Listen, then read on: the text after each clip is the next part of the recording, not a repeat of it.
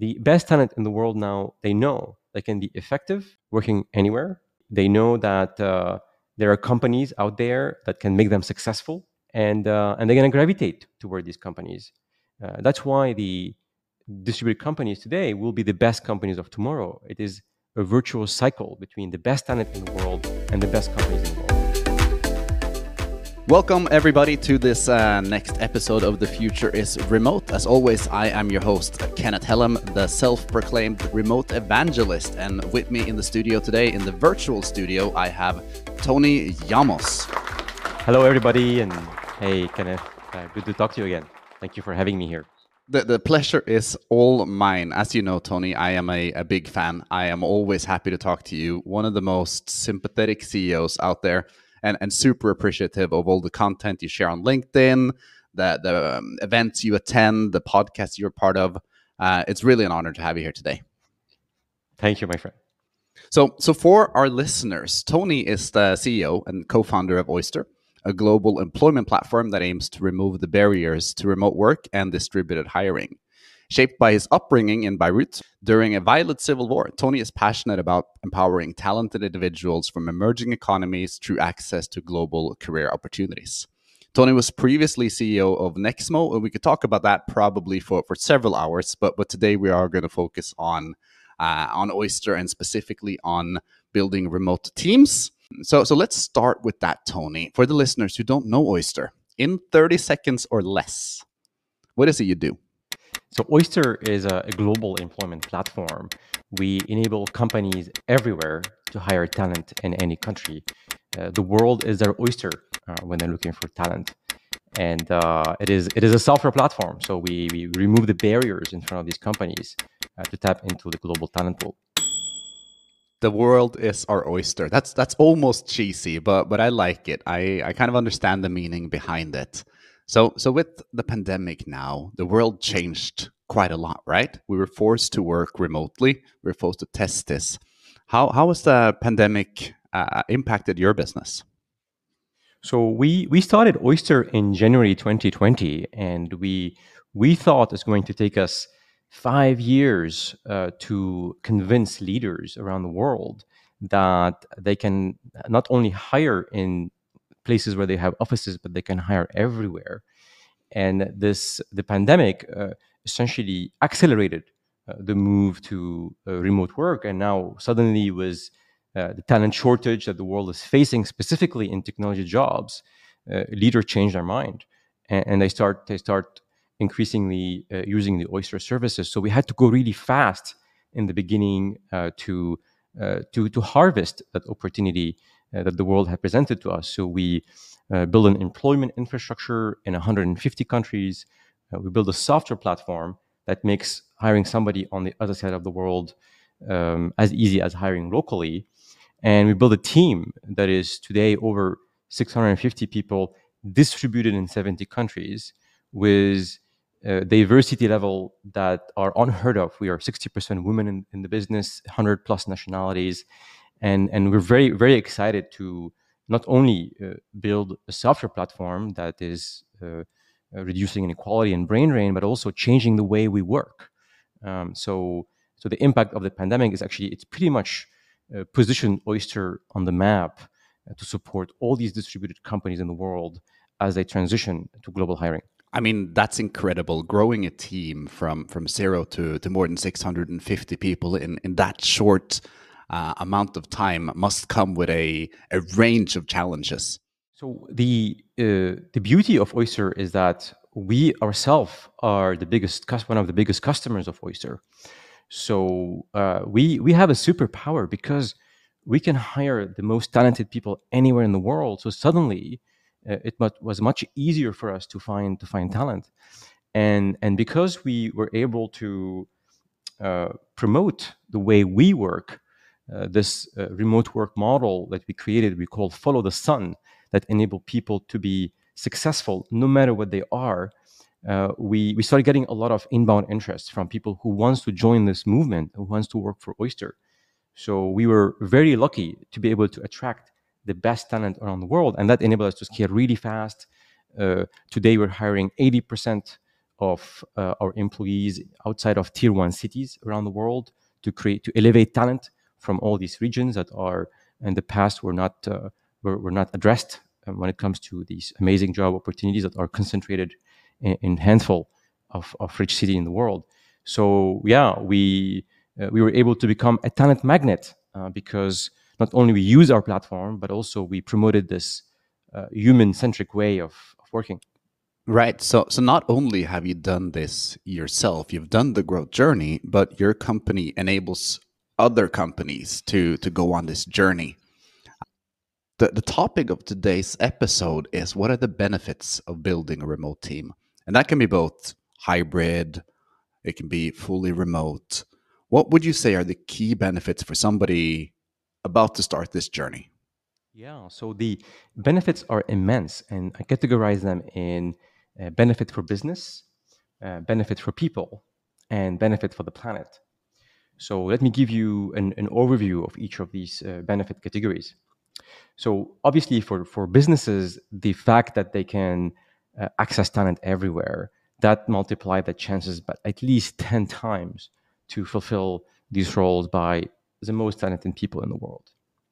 Uh, secondly, is as a side effect of hiring globally, they build more diversity in the business, and we all know how diversity impact productivity, impact uh, innovation, and so uh, and and and thirdly, is by by hiring globally, they become themselves this company more socially impactful, uh, because when you hire people in in other countries, you especially knowledge worker, you have the opportunity to paying them more than their local salary. Yeah. So think about the best software developer in Nigeria.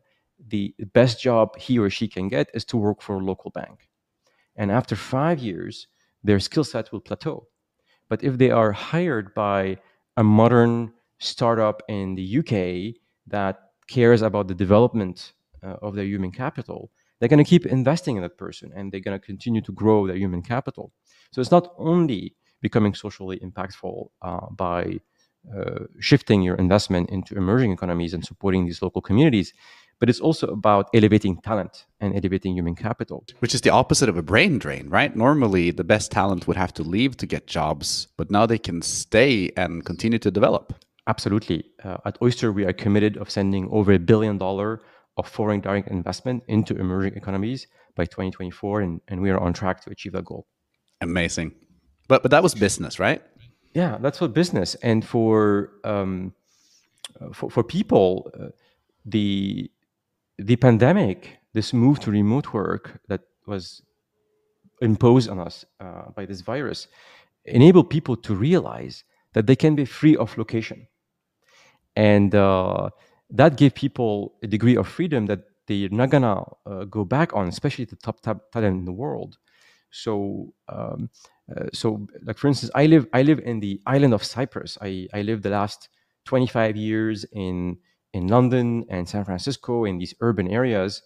And a year ago, I've decided I, I don't need to be in this uh, concrete jungle, right? I so I decided to relocate myself to this beautiful island. I live near the beach, and uh, and I can lead a, a unicorn company from here, no problem with that. And I have cut down on my travel, and uh, my my life became more balanced. So another one is really this balance uh, between your work and your life uh, not only freedom of location, but also flexibility of when you work, how you work, and really uh, take ownership uh, of your life uh, as an employee. Last but not least is benefit for the planet. We are pouring four times equivalent of New York City in terms of concrete every year on this planet to build urban areas. We know that's not sustainable.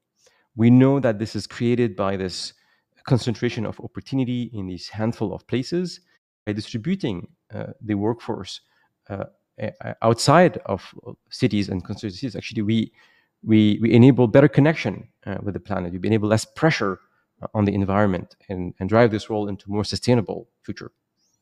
Those are three very strong benefits arguments for for hiring globally and, and remotely. A couple of questions, I guess, on on how you succeeded in, in your journey and advice for, for others who is doing this. I'm guessing that it's it's more difficult to to change an existing company than building from scratch. Have you seen examples where existing organizations have embraced remote? And, and what would you say are the success factors? Yeah, we support at Oyster over a thousand companies in their journey from being in office to being uh, hybrid or fully distributed. And uh, they, it's a, it's a challenging path, right? It's a challenging journey, but that journey actually exposes your weaknesses as an organization. And as you surface these weaknesses, you become able to address them. So let's start with uh, building trust as one one challenge. Uh, it, it, you can get away with a culture where building trust is not very high if you're in an office. But if you are distributed and you're not seeing the person in seat, then it becomes much harder to build trust. And therefore, you become intentional in changing your behaviors to build trust. Uh, and we know what that means in terms of performance and well being of the team. So, the second challenge is uh, how do you measure performance? Uh, again, when we were in the office, uh, we leaders or managers, we confuse sometimes presence with productivity or results. Uh, and when you move into being distributed, you're not seeing the person. So you have to not only trust that person, but you you shift the way you measure their performance to become much more data driven. So at Oyster, we have implemented a process called Objective Key Results, OKR process. I'm sure you know that, Kenneth, from your Google days. Big, big fan from, from my Google days, yes. And, and what that uh, process enabled us is to uh, develop company goals, team goals, and break them down into individual goals. So we enable people to know what we expect them to do, what we expect them, uh, what success look like. Uh, and then we trust them. We don't care how many hours they put in. We don't care uh, when they work and when they don't work, as long as they uh, they are they are clear about these expectations. And I have to tell you, it created a massively engaged culture.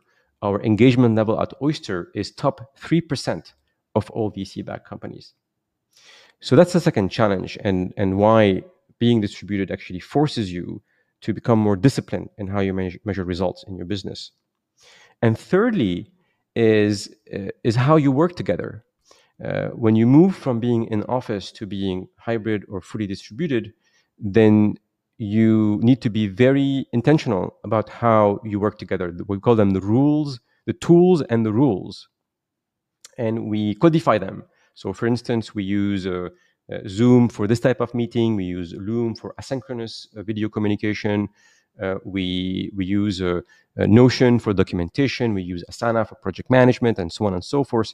But we also design how do we do meetings. So, to give you an example, on uh, we have an executive meeting. My team meets every Tuesday afternoon, and before that meeting, I spend two hours going through all the Loom videos of each team.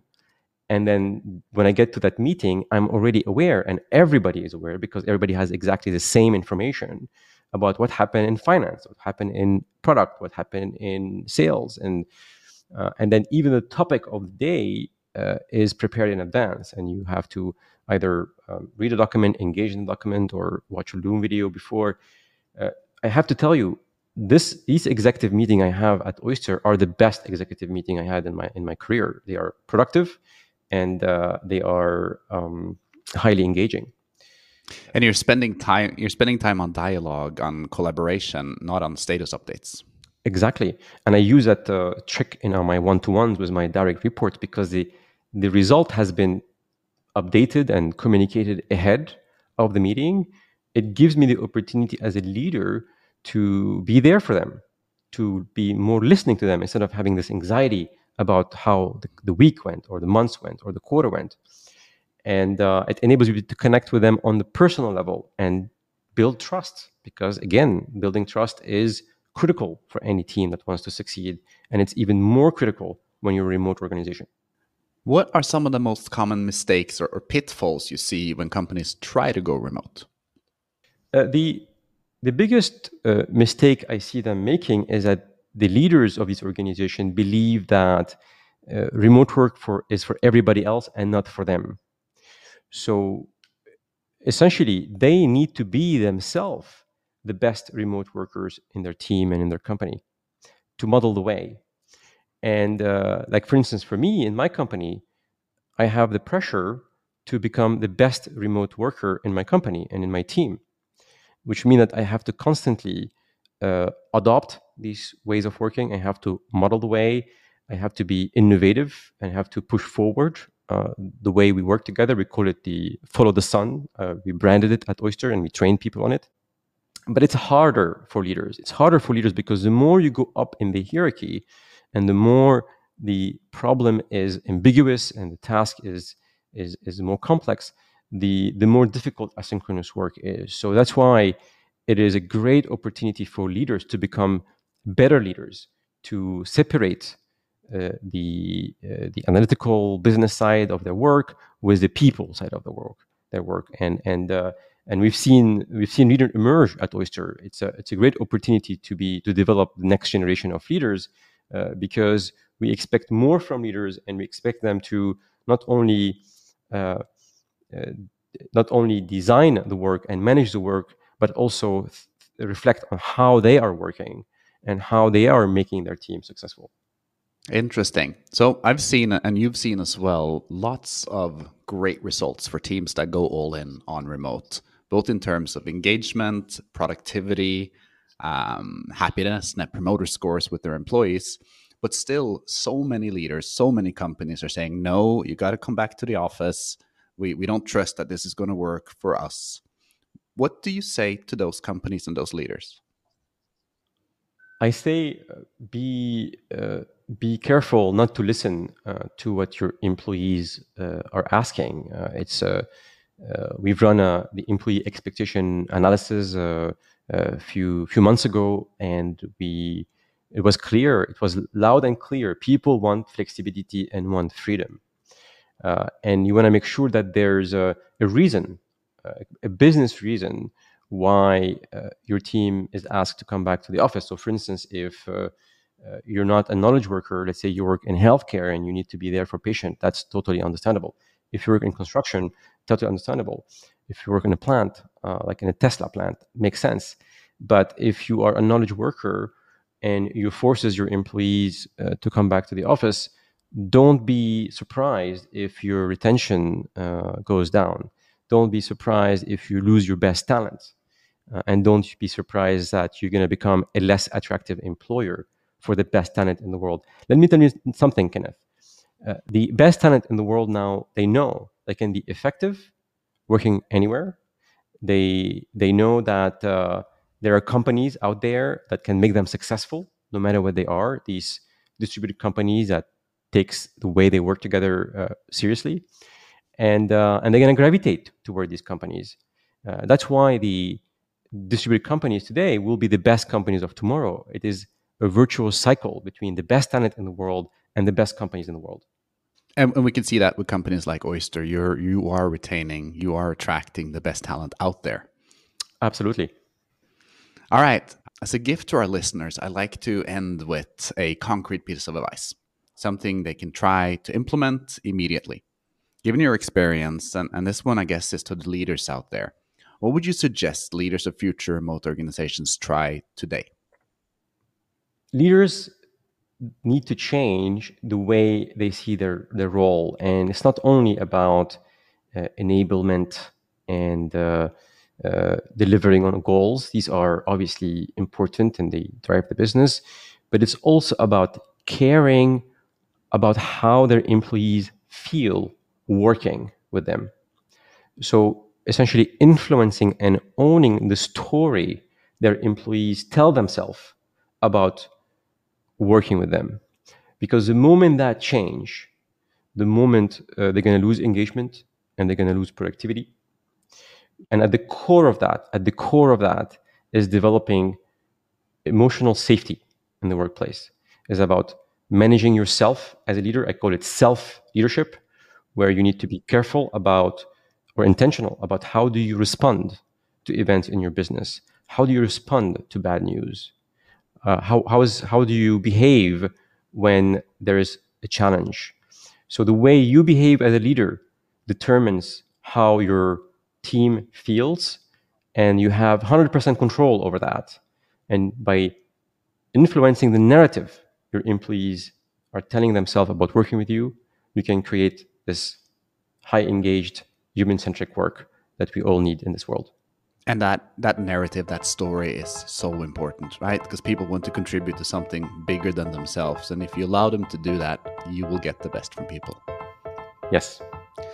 Thank you very much, Tony, for, for coming on the show today. I really appreciate all of your insights around the benefits of going remote. Um, I like to split into three uh, the benefits for business, the benefits for people, and the benefits for planet. Um, very much appreciate all that you're doing for the community, and, uh, and thanks for coming on the show today. Thank you, my friend. Ladies and gentlemen, that was uh, Tony Jamous, CEO and founder of Oyster. If you appreciated the show today, please hit subscribe. And if you want to support the show, the number one thing you can do to help is go to LinkedIn, write a post, tag myself, and tag today's guest. It would really help us get the word out. I really appreciate it. My name is Kenneth Hellum, and this is The Future is Remote.